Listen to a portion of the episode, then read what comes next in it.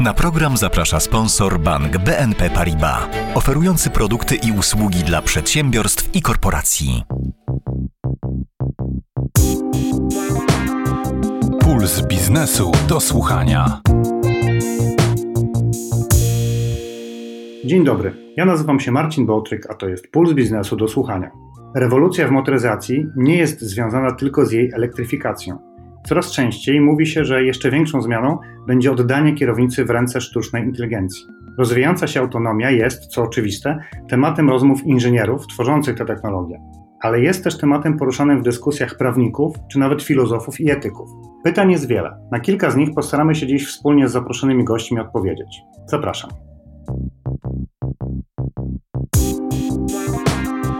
Puls biznesu do słuchania. Zacznijmy od ustalenia, po co ludzie pchają kierownicę w ręce robotów i sztucznej inteligencji. Co autonomia ma nam dać? Pomoże mi w tym Jacek Grzeszak, ekonomista z Polskiego Instytutu Ekonomicznego, specjalista do spraw gospodarki cyfrowej i współautor raportu Autonomiczny Transport Przyszłości.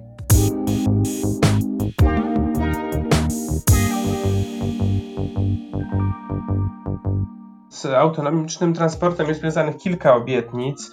Myślę, że taki podstawowy i najbardziej przemawiający do ludzkiej wyobraźni, do ludzkich doświadczeń jest ten związany z bezpieczeństwem. Bezpieczeństwo w ruchu drogowym jest takim jednym z no, większych wyzwań społecznych, zamożnych społeczeństw świata w XXI wieku.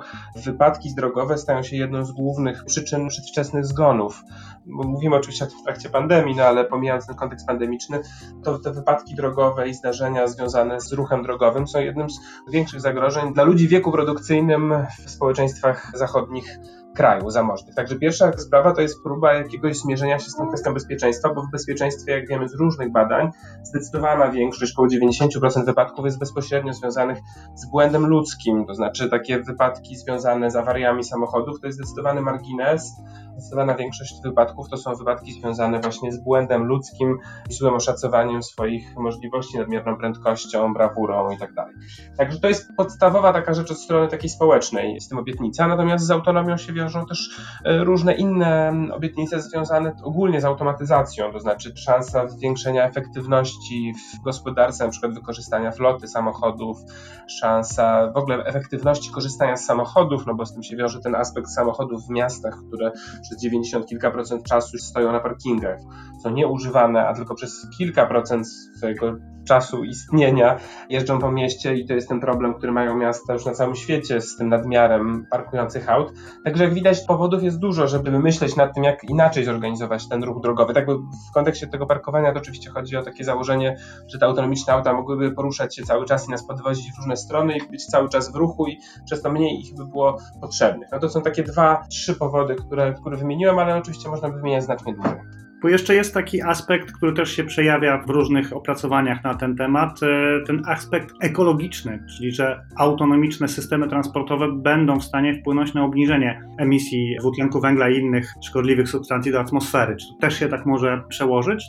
Tak, oczywiście to się może przełożyć. To jest też związane z tym, że ta autonomia idzie w parze z elektryfikacją i, i na przykład Tesla jest przykładem firmy, która celuje w autonomię i w elektromobilność bardziej na razie ta elektromobilność, można powiedzieć, wychodzi w tym sensie, że no Tesla produkuje wyłącznie auta elektryczne i ona rozwija w nich te systemy autonomiczne, ale one są jakby rozwijane. No ale punktem wyjścia jest ta elektromobilność, także jak, jak się raczej myśli o tej technologii, to rzadko kiedy się myśli o autonomii związanej z tradycyjnymi napędami, tradycyjnym silnikiem.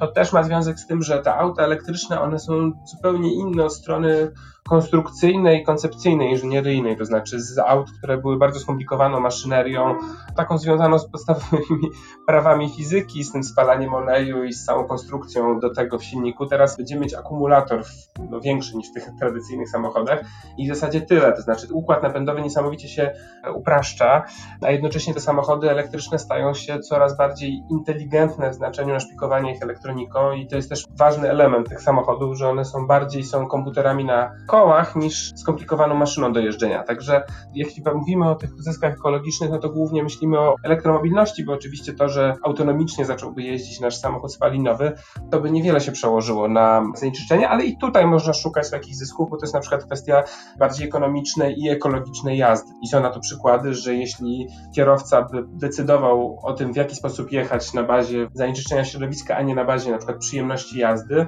odpadałyby jakieś mocne przyspieszenia i jechanie na wyższych obrotach, no to też znacząco zmniejsza się spalanie, a co za tym idzie z jednej strony emisja dwutlenku węgla, a z drugiej strony zanieczyszczenia powietrza. Elon Musk, którego przed chwilą trochę pan wywołał do tablicy, wspominając o Tesli, przy okazji król Twittera, kilka miesięcy czy nawet ponad rok temu opublikował taki tweet, w którym twierdził, że w przyszłości, jeszcze bliżej nieokreślonej, prowadzenie samochodu przez człowieka zostanie normalnie, regularnie zakazane, jako to właśnie niebezpieczne. Czy Pana zdaniem to się może wydarzyć i jeśli nie, to kiedy te auta autonomiczne pojawią się na drogach w taki sposób powszechny? Kiedy to jest możliwe? Mówię o tym piątym stopniu autonomii. Ja zwracam uwagę w tym raporcie Autonomiczny Transport Przyszłości, o czym staram się mówić, to jest to, że no, należy to zupełnie w inny sposób myśleć o autonomii, żeby rozumieć te zjawiska, które już przebiegają, bo Elon Musk głosi te wypowiedzi z jasnych powodów. No, on chce przyciągnąć uwagę inwestorów i, i on jest takim, można powiedzieć, magikiem, który ma czarować inwestorów, żeby dawali mu jeszcze więcej pieniędzy na jego nowe koncepcje, więc on musi robić takie rzeczy, które tak mocno przemawiają do wyobraźni i są spektakularne w znaczeniu tego, że to jest zupełnie inna rzeczywistość niż ta, w której my żyjemy. No, temu służy ta wizja podboju Marsa, temu służy właśnie ta wizja aut autonomicznych, w ogóle miasta autonomicznego. Potem oczywiście słuchając takich wypowiedzi Maska można spojrzeć na nasze drogi, zobaczyć co dzieje się też aktualnie w tych laboratoriach i powiedzieć, że to jest to jest jakaś bójda i w zasadzie wizja kompletnie nierealistyczna.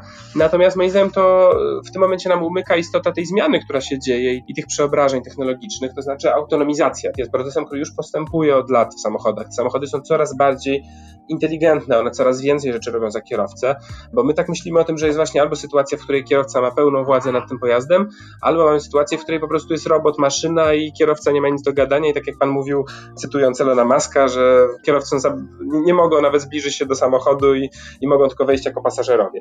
No ja nie wierzę za bardzo w taką wizję, ale to nie zmienia faktu, że to, to że taka wizja jest nierealistyczna w przeciągu najbliższych kilkudziesięciu lat, nie zmienia tego, że dzieją się bardzo ciekawe i ważne rzeczy już teraz i że kolejne generacje samochodów wypuszczanych na rynek są coraz bardziej inteligentne w znaczeniu kolejnych systemów kierowania samochodem autopilota, trzymania pasa ruchu, trzymania odległości między samochodami i to są takie kolejne rzeczy, których no, można powiedzieć, że też się nie śniło ludziom kilkadziesiąt lat temu, a które teraz nam się wydają w zasadzie normalne i cały czas uważamy, że samochód, tak jak Tesla, który ma możliwość jechania na tym autopilocie przez jakieś odcinki czasu, no że w zasadzie to jest normalny samochód przez kierowcę sterowany i to jest po prostu nowa technologia go wspomagająca. Także tutaj chciałem zaznaczyć, że to jest jakaś ciągła linia. A druga jeszcze rzecz, o której mam nadzieję jeszcze chwilę będziemy mogli porozmawiać w tej rozmowie, no to są zastosowania autonomii w innych obszarach transportu drogowego, czy nie transportu osobowego.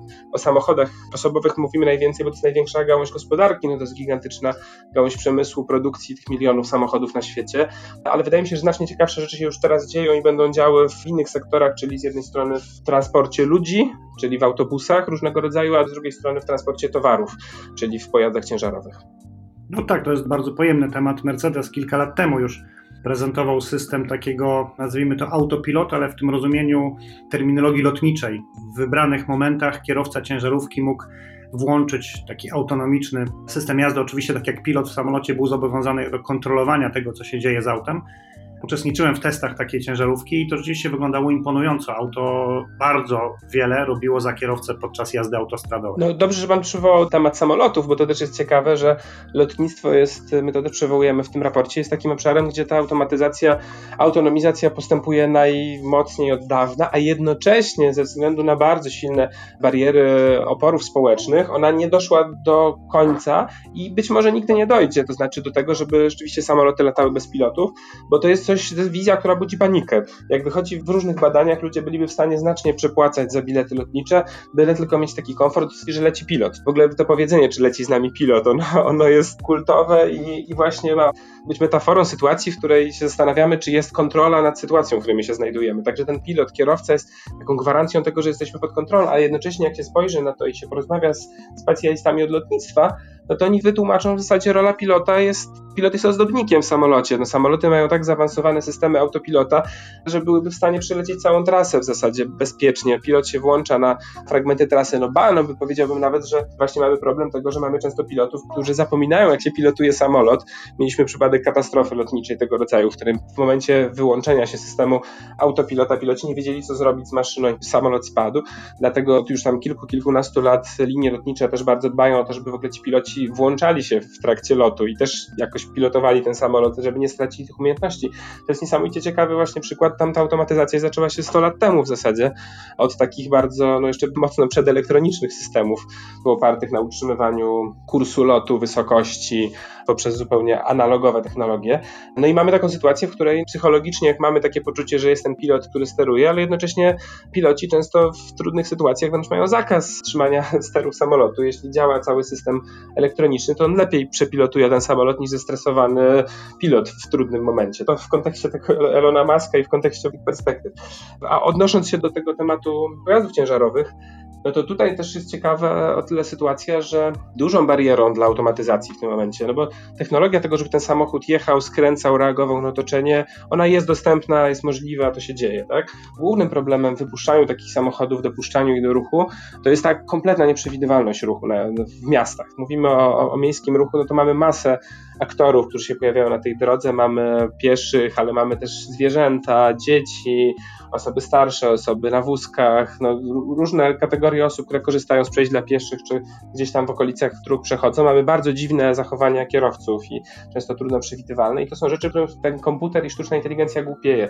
Natomiast jak sobie pomyślimy o roli, jaką ma ciężarówka na taki duży tir na drodze, no to raczej tirowi się ustępuje i to jest ta różnica sytuacji, w której ta sztuczna inteligencja, jeśli ona wyznacza zasady gry, no to ona może bezpiecznie funkcjonować. Jeśli ma pan wielką ciężarówkę przed sobą, która jedzie jakimś kursem, to raczej nie będzie pan próbował wymuszać na niej jakichś ryzykownych zachowań, tylko ustąpi pan jej miejsca, więc w tym sensie to jest od strony przygotowania sztucznej inteligencji znacznie prostsza sytuacja niż właśnie taki mały samochodzik, który musiałby wśród bardzo różnych dziwnych pojazdów znaleźć jakoś jak równy, równy miejsce z, i dogadać się, że tak powiem, jako sztuczna inteligencja z ludźmi. To to jest znacznie trudniejsza sytuacja na koniec wniosek możemy wysnuć taki, że wcale nie jest powiedziane, że kierownice z samochodów znikną, bo być może ludzie, wracając do tematu lotniczego, najzwyczajniej w świecie nie będą chcieli oddać się w ręce sztucznej inteligencji. Teraz słychać czasami pana potomka, którego trzyma pan na rękach, trochę tam kwili nam podczas rozmowy, on jak dorośnie być może wcale nie będzie chciał wsiadać. To nie jest powiedziane, że on będzie jeździł samochodem bez kierownicy. No tak, tylko oczywiście pytanie, jak pan powiedział,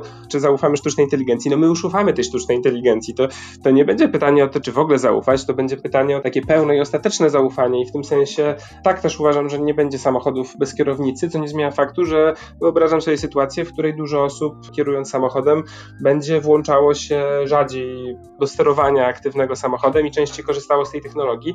Ale też tak jak mówię, wydaje mi się, że patrzenie, skupienie się na samochodach osobowych ono trochę przesłania to, co jest najciekawsze, a, a ciekawsze rzeczy się dzieją teraz w obszarze transportu publicznego i w obszarze transportu ciężarowego, bo tam szczególnie przy ciężarówkach mamy potencjał na ogromne oszczędności związane w ogóle z zarządzaniem, optymalizacją zarządzania całą flotą pojazdów, z tym, że teraz barierami i kosztami dla firm logistycznych to jest na przykład kwestia postojów, to znaczy jak jedzie kierowca przez całą Europę, no to musi robić te postoje dosyć długie i w sytuacji, w której by jechał samochód, który miałby postoje wyłącznie na tankowanie, spanie i nie musiałby robić sobie odpoczynków na spanie, no to są gigantyczne oszczędności dla firm logistycznych. Także tam jakby na talerzu leżą ogromne możliwości oszczędności, a jednocześnie, tak jak mówiłem, od strony psychologicznej pojazdy ciężarowe wyznaczają zasady na drogach, no to każdy kierowca przyzna.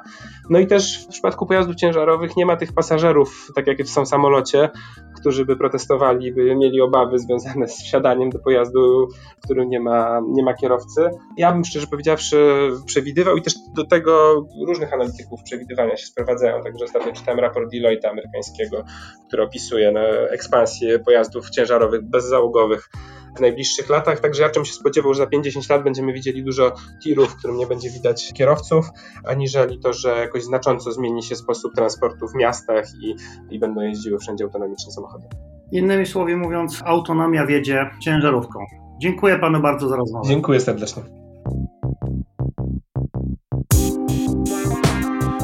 Puls biznesu do słuchania.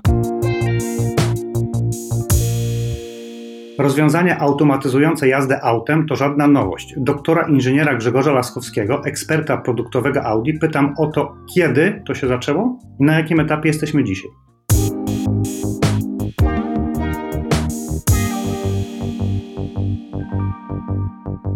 Pierwsze tego typu systemy pojawiły się mniej więcej 20 lat temu i dotyczyły systemów wsparcia kierowcy w ruchu wzdłużnym. Takie samochody zostały wtedy wyposażone w tak zwane aktywne tempomaty i regulowana była prędkość w zależności od warunków, to znaczy jeśli znajdował się samochód przed naszym samochodem, tak zwany samochód poprzedzający i radar naszego samochodu go wykrył, to w odpowiednich warunkach zbliżenia naszego samochodu do tego poprzedzającego nastąpiła regulacja prędkości. Potem samochody zostały również wyposażone w kamery, które zostały umiejscowione w górnej części szyby tuż obok lusterka i ta kamera dodatkowo sczytywała takie informacje jak na przykład dozwolona prędkość na danym odcinku jazdy i można było zastosować również regulacje w zależności od warunków i od informacji podawanych w układzie nawigacji. To był poziom pierwszy. Natomiast kilka lat później pojawiły się systemy, które już regulowały ruch pojazdu poprzeczny. Te systemy dzisiaj nazywamy jako asystent toru jazdy. I tutaj elementem, który steruje ruchem samochodu, zbiera informacje, to jest znowu kamera, która umiejscowiona jest w górnej części, żeby ona widzi znaki na jezdni pomalowane i odnosi się do pozycji samochodu w zależności od odległości od tych pomalowanych pasów na jezdni. I to był kolejny krok na poziomie drugim, czyli to są rozwiązania, które pojawiły się mniej więcej w roku 2015 Wtedy w samochodach zastosowano powiązanie tych rozwiązań ruchu wzdłużnego i ruchu poprzecznego i od tego momentu mówimy o tak zwanym adaptacyjnym asystencie jazdy, który nie tylko reguluje ruch wzdłużny, ale w tym samym czasie również ruch poprzeczny. I to są samochody, które dzisiaj w segmencie premium często spotykane tego typu rozwiązania nawet już przeszły do wielkości samochodów w segmencie kompaktowym. Kolejny krok to jest poziom trzeci, i w przypadku marki Audi to są samochody z najwyższego segmentu. Pierwszym samochodem, który do tego typu rozwiązań był przystosowanym, to był model Audi A8. To już zostało wykonane w roku 2017.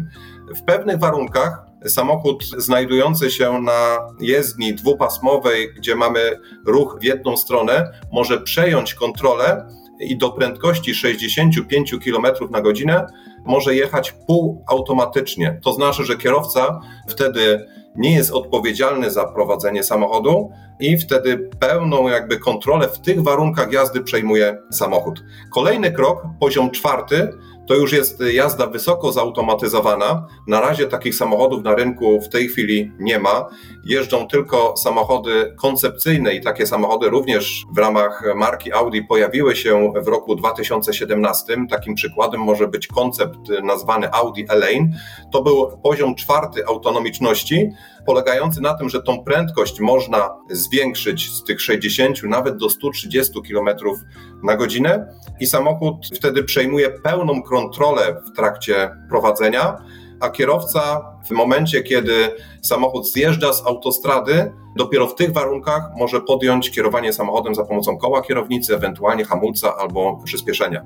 I najwyższy poziom to jest poziom piąty, to już jest jazda taka w pełni autonomiczna, nie tylko automatyczna, ale autonomiczna. I mówimy wtedy o tym, że kierowca już kompletnie nie jest nam potrzebny. Samochód sam się prowadzi, zabiera pasażerów na pokład i dojeżdża z punktu A do punktu B samodzielnie w każdych warunkach jazdy. Tak mniej więcej można by usystematyzować te poziomy autonomiczności, o których w tej chwili mówimy. Obecnie jesteśmy na poziomie trzecim, a kiedy Pana zdaniem, mówię teraz o zdolności technologicznej producentów, nie o przepisach prawa czy innych rzeczach, które musimy zmienić w naszym życiu, aby autonomia rzeczywiście zaistniała, kiedy producenci będą gotowi, żeby te auta poziomu piątego, czyli rozumiem już bez kierownicy, wypuścić na rynek?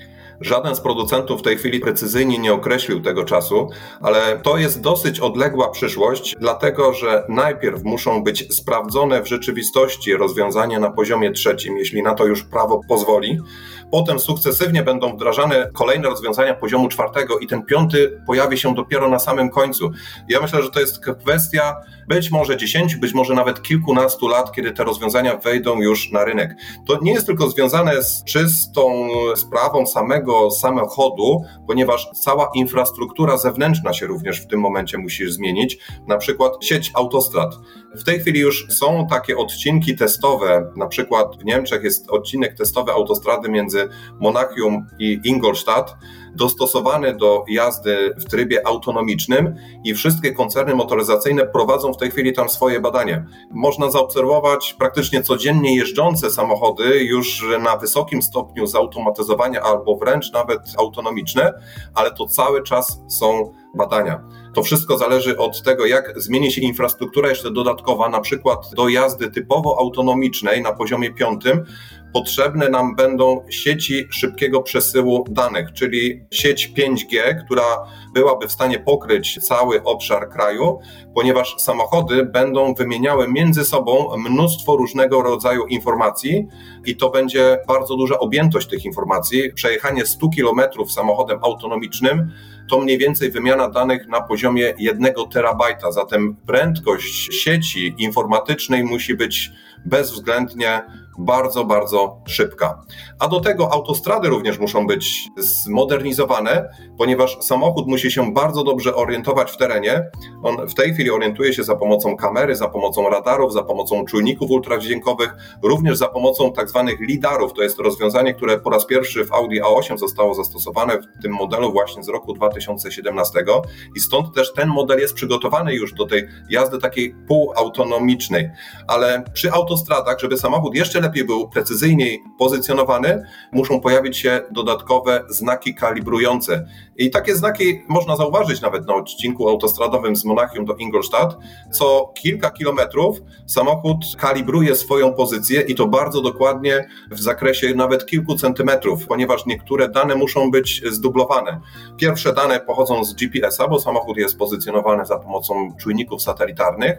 Potem są czujniki ruchu samochodu, kręcące się koła, prędkości i odległości od linii pozycjonowane za pomocą kamery, ale dodatkowym jeszcze systemem będzie potrzeba pozycjonowania samochodu co jakieś kilka kilometrów, żeby ta jazda była bardzo bezpieczna. Tutaj przede wszystkim zależy producentom na tym, żeby te samochody były bezpieczne.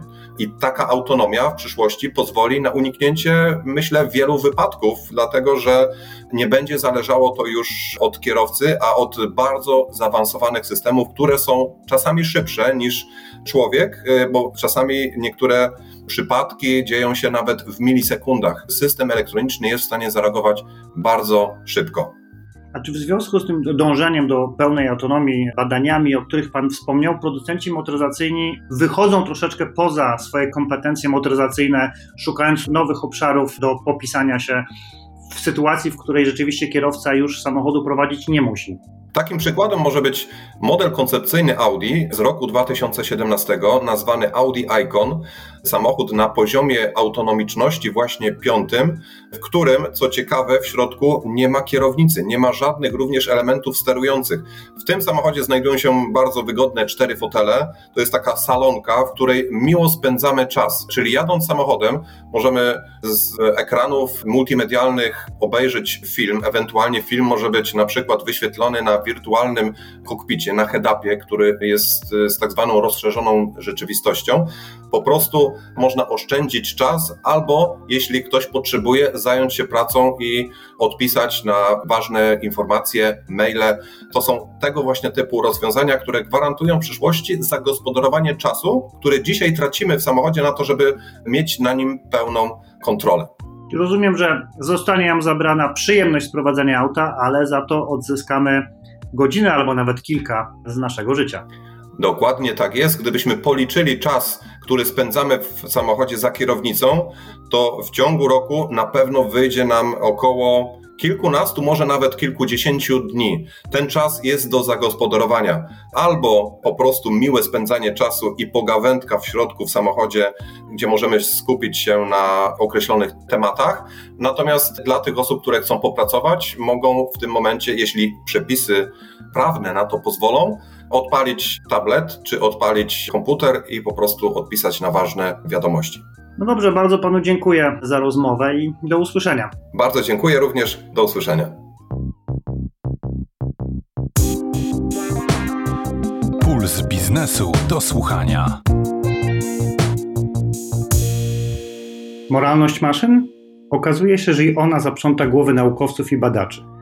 Doktora Tomasza Kwarcińskiego, adiunkta w Katedrze Filozofii na Uniwersytecie Ekonomicznym w Krakowie, pytam o badania na ten temat.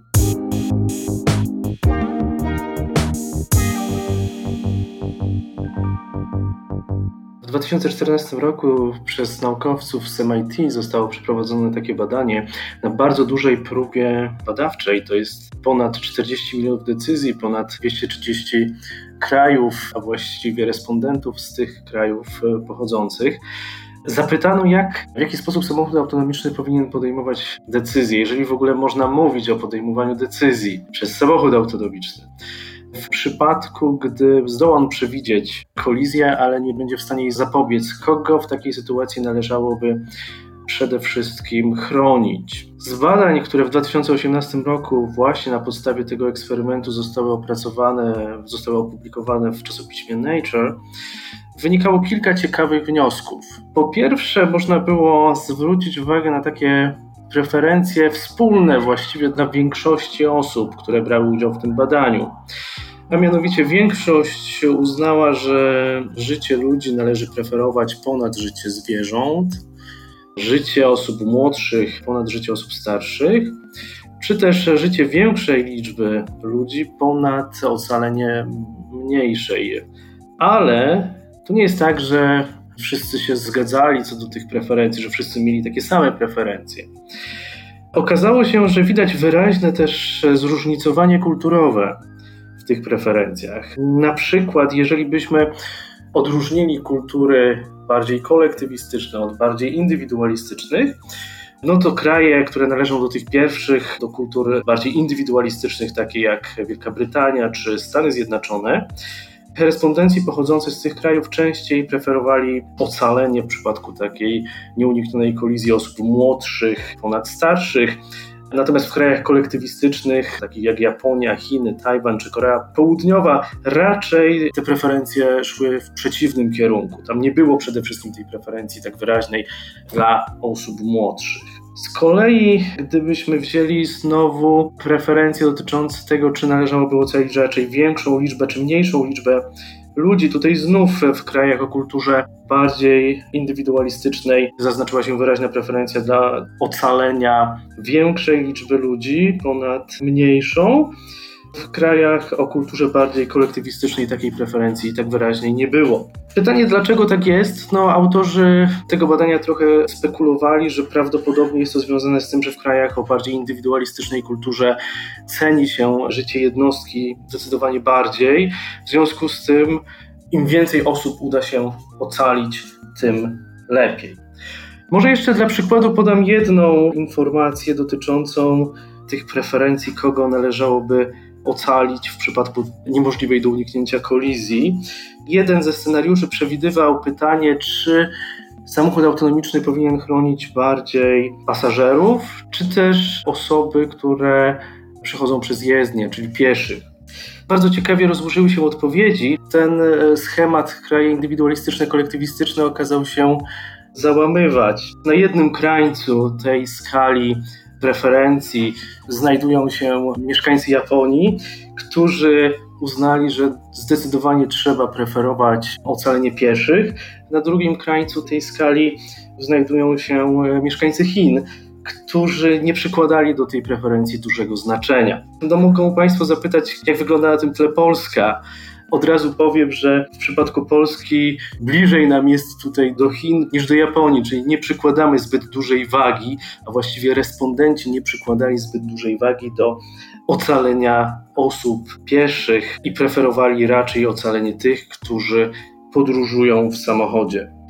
To jest o tyle też ciekawe, że ta preferencja w przypadku Chin czy w przypadku Polski była zdecydowanie poniżej średniej światowej. Czyli zazwyczaj na świecie przykładano większą wagę właśnie do bezpieczeństwa pieszych.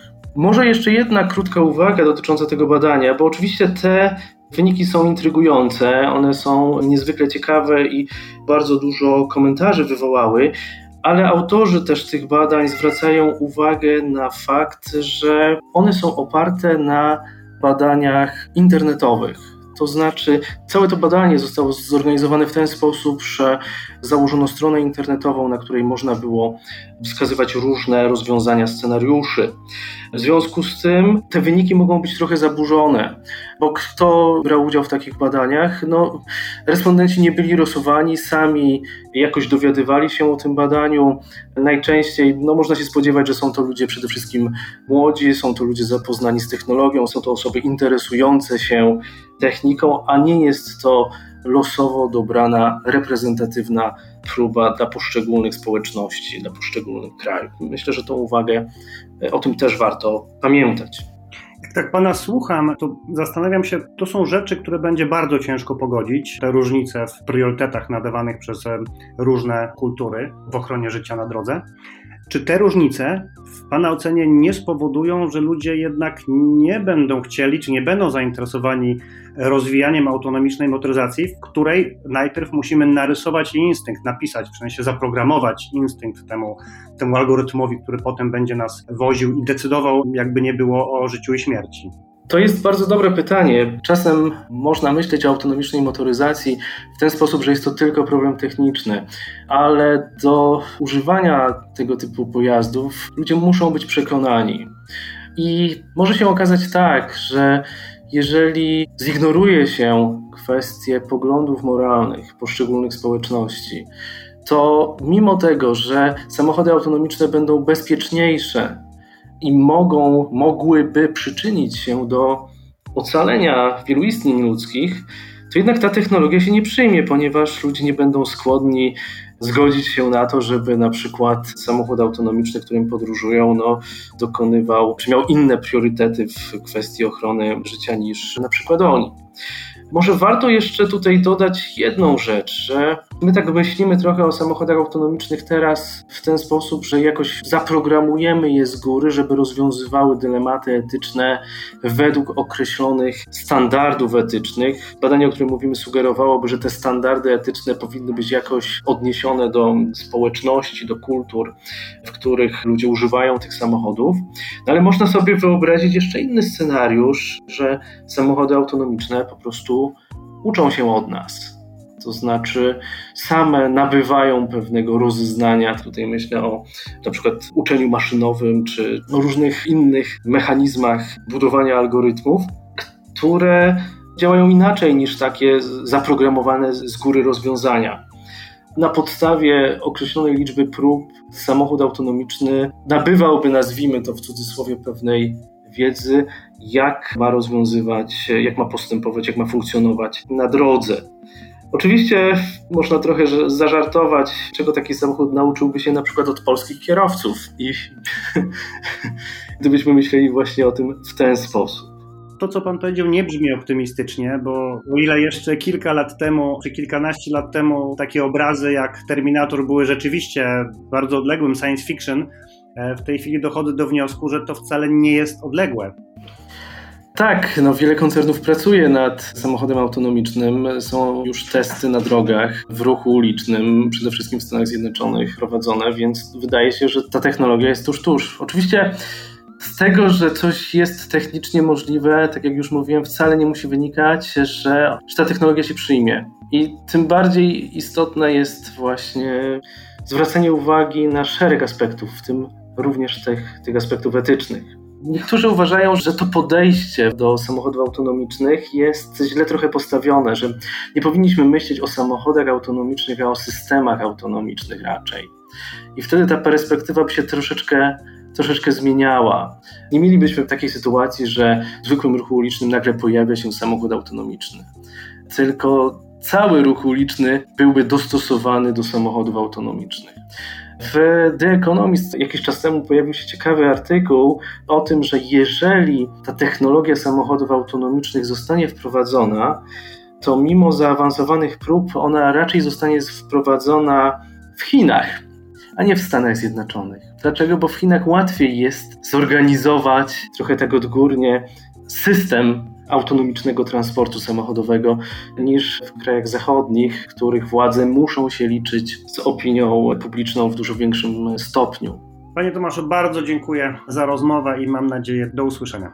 Dziękuję, do usłyszenia, do widzenia.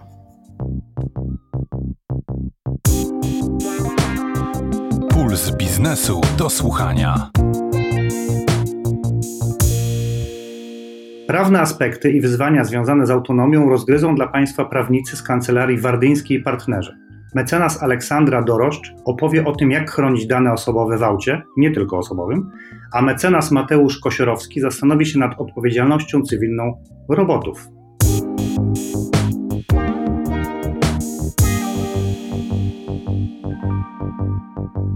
Żebyśmy mogli mieć faktycznie kontrolę nad naszymi danymi osobowymi, wprowadzano powszechnie znane już obowiązki informacyjne dotyczące istotnych aspektów przetwarzania. Zgodnie z prawem, takie informacje powinny być nam podawane w zwięzłej, przejrzystej, zrozumiałej i łatwo dostępnej formie, jasnym i prostym językiem. W rzeczywistości, jak pan redaktor doskonale wie, nie jest to jednak takie proste. Co do zasady, informacje na temat przetwarzania należy przedstawić każdej osobie, której dane dotyczą. Są to przede wszystkim wszyscy kierowcy pojazdu oraz ich pasażerowie, czyli potencjalnie wiele różnych osób.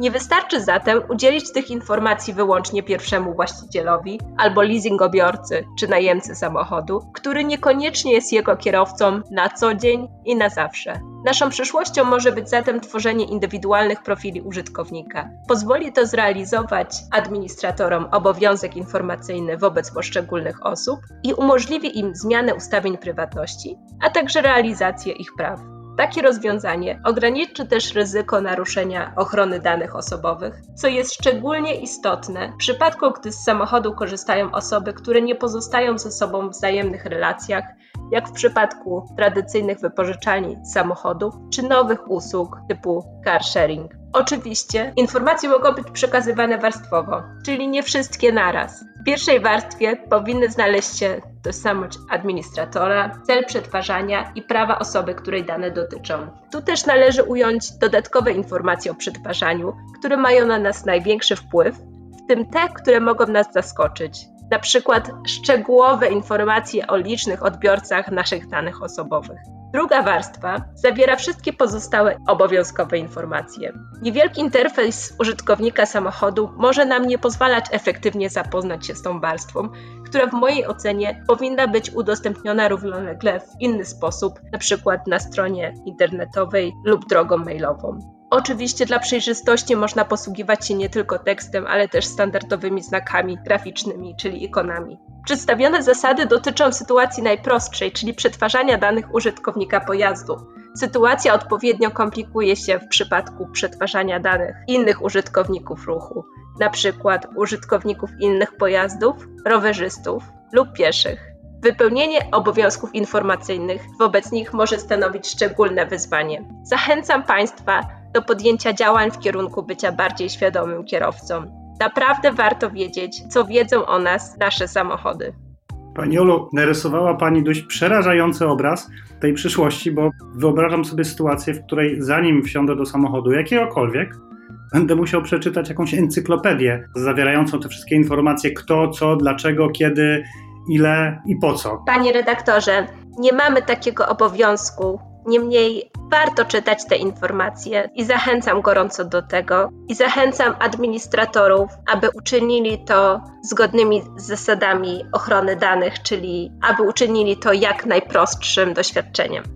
O tym, że warto to robić, nasz kolejny rozmówca tej samej kancelarii, który opowie o tym, jak te dane mogą zostać wykorzystane do tworzenia w przyszłości polis ubezpieczeniowych. Wśród przedstawicieli nauk prawnych można wyróżnić aktualnie dwa kierunki. Zgodnie z tym pierwszym, nasze regulacje cywilnoprawne są dostateczne i nie ma potrzeby wprowadzenia nowych przepisów. Z kolei z tym drugim stanowiskiem, te nasze rozwiązania rzeczywiście są wystarczające, niemniej warto rozważyć pewną nowelizację przepisów, m.in. w zakresie obowiązkowego ubezpieczenia OC posiadaczy pojazdów mechanicznych.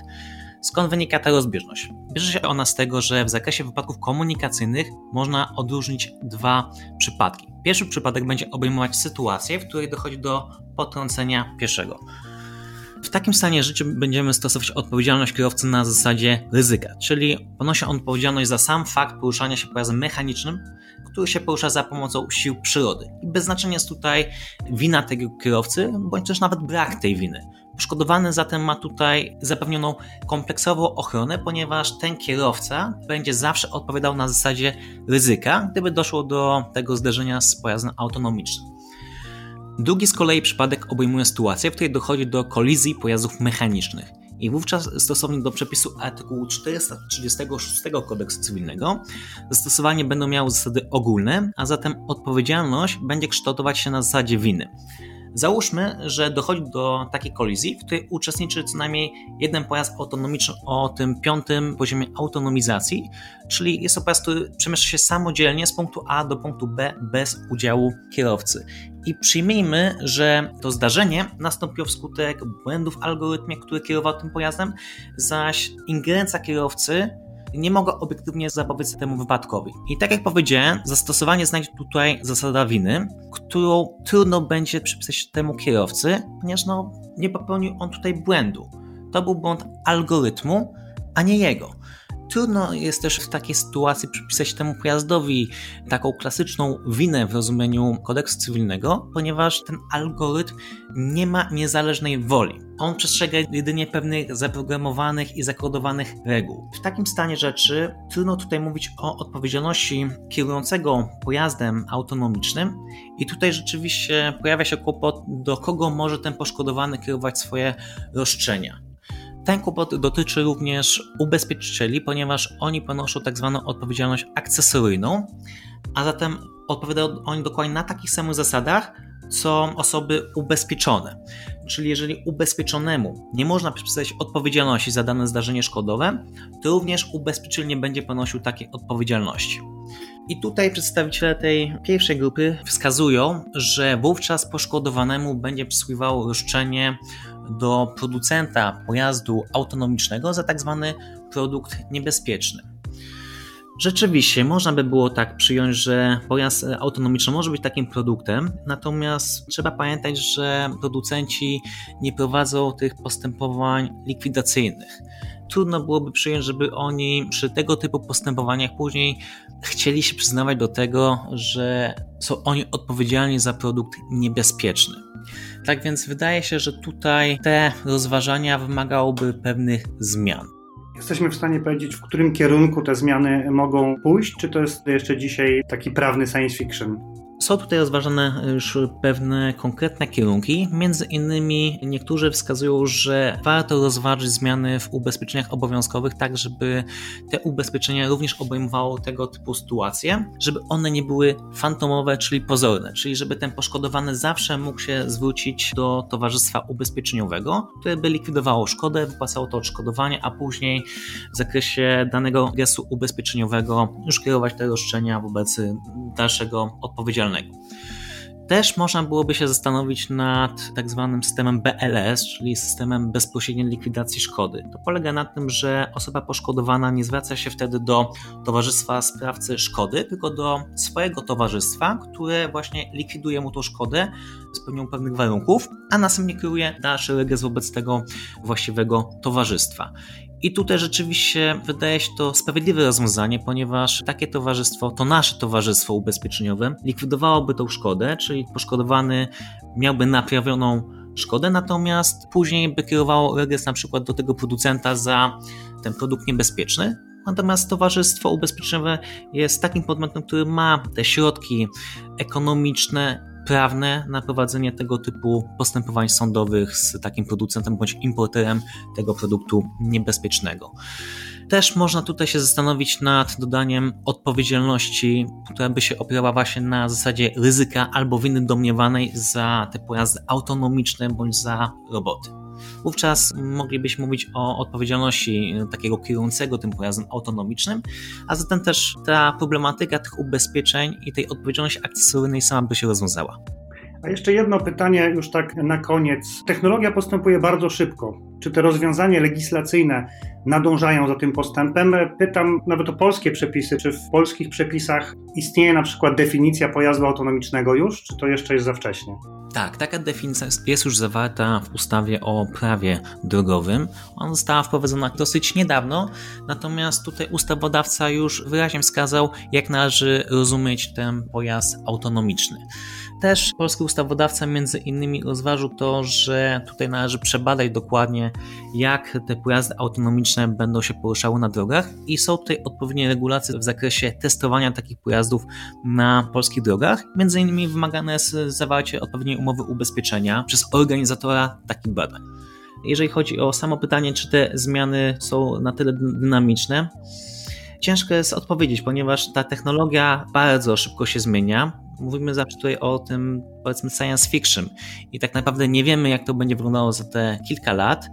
Natomiast nasz polski ustawodawca powinien być rozważny. Powinien wprowadzać takie regulacje, które by wprowadzały te sprawiedliwe rozwiązania. Panie Mateuszu, bardzo dziękuję za opowieść o przyszłości ubezpieczeń w autonomii. Dziękuję również.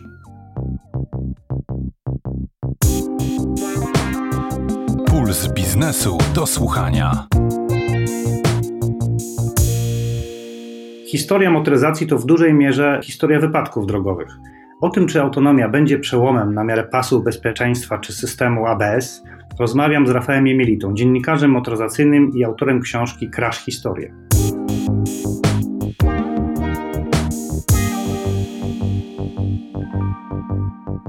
radykalnie zmniejszyły wypadki pasy bezpieczeństwa, które Volvo wprowadziło w latach 50., w końcu lat 50. Wcześniej pasy stosowano sporadycznie, na przykład w motorsporcie, ale to były konstrukcje prywatne, które nie przypominały tego, co później Volvo dopracowało, czyli systemu, który używam takiego określenia rozlał się na cały świat. To najlepiej brzmi. No i również to, co robił Mercedes w latach 50.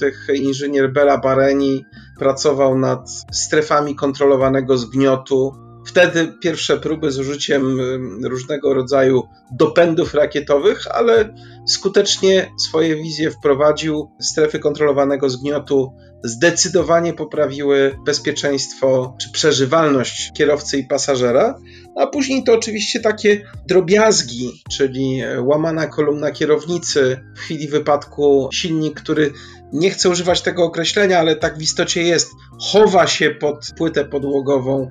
No i później elektronika, która znakomicie poprawia bezpieczeństwo, czyli system ABS, to już lata 70. No i w naszych czasach systemy stabilizujące, czyli ESP. To były rozwiązania, które bezpośrednio przełożyły się na bezpieczeństwo mnie, ciebie, Marcin, wszystkich tak naprawdę. Ale wtedy, kiedy się pojawiały, szczególnie tutaj chciałem wrócić do historii pasów bezpieczeństwa, pojawiały się głosy, że to jest ograniczanie wolności. Być może tak samo było w przypadku innych systemów, szczególnie tych asystujących, czyli zabierających nam na chwilę przynajmniej kontrolę nad samochodem. Jak uważasz? No, niestety człowiek tak ma, że zaczyna się stawiać. Bardzo chętnie tłumaczymy, że pasy zabierają nam bezpieczeństwo, a jeszcze inni idą krok dalej i tłumaczą, że pasy są niebezpieczne, bo przecież jeżeli dojdzie do wypadku, a pas się nie odepnie, to zostaniemy w samochodzie, zostaniemy zgnieceni, spaleni itd., tak itd. Ale oczywiście to są idiotyczne argumenty, które należy od razu oddalić. No nie ma co do tego wątpliwości, że pasy bezpieczeństwa działają. Takim pośrednim dowodem tej tezy jest na przykład to, że sprawdza się pasy bezpieczeństwa na tak zwanych dummies, czyli na manekinach, i wśród tych manekinów są dzieci, ale również kobiety w ciąży.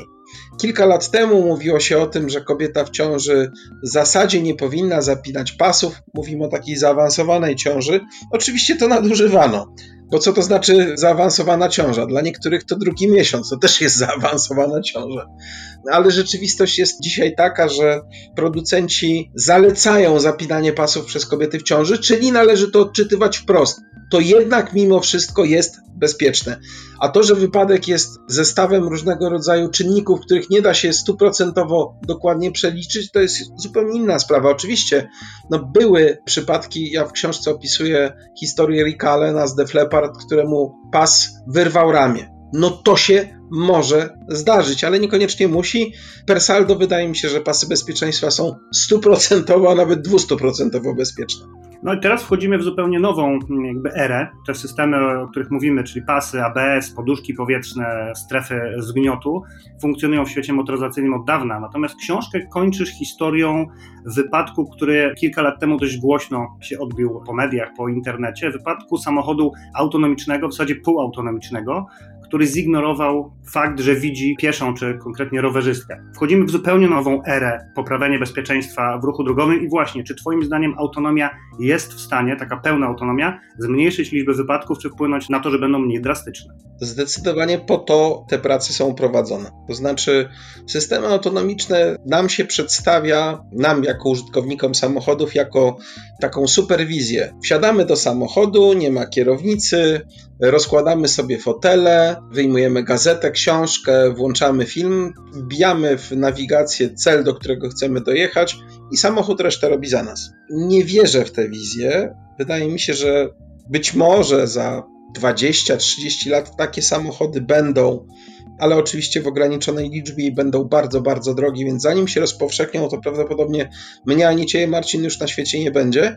Natomiast bez wątpienia autonomia czy systemy autonomiczne mają poprawić bezpieczeństwo, mają wyeliminować ludzki błąd. Ktoś mi wytknął, bo ja używam takiego skrótu myślowego, że zabija prędkość. No, oczywiście sama prędkość jako prędkość nie zabija. Logicznie rzecz ujmując, to człowiek siedzi za kierownicą. Jeżeli on przesadza z prędkością, może zginąć, może komuś zrobić krzywdę. No, systemy elektroniczne są wymyślane w taki sposób, żeby wyeliminować nasze błędy albo naszą na przykład krewkość za kierownicą. Tak zwany posiadanie ciężkiej stopy. Kiedy to zostanie wprowadzone? Ja myślę, że bardzo szybko. Co chwila słyszymy o kolejnych samochodach, które otrzymują tak zwaną klasę autonomiczności, a tak w praktyce chodzi o to, że są to samochody coraz bardziej bezpieczne. Oczywiście równolegle trwają próby zastosowania autonomii na przykład do dostarczania przesyłek.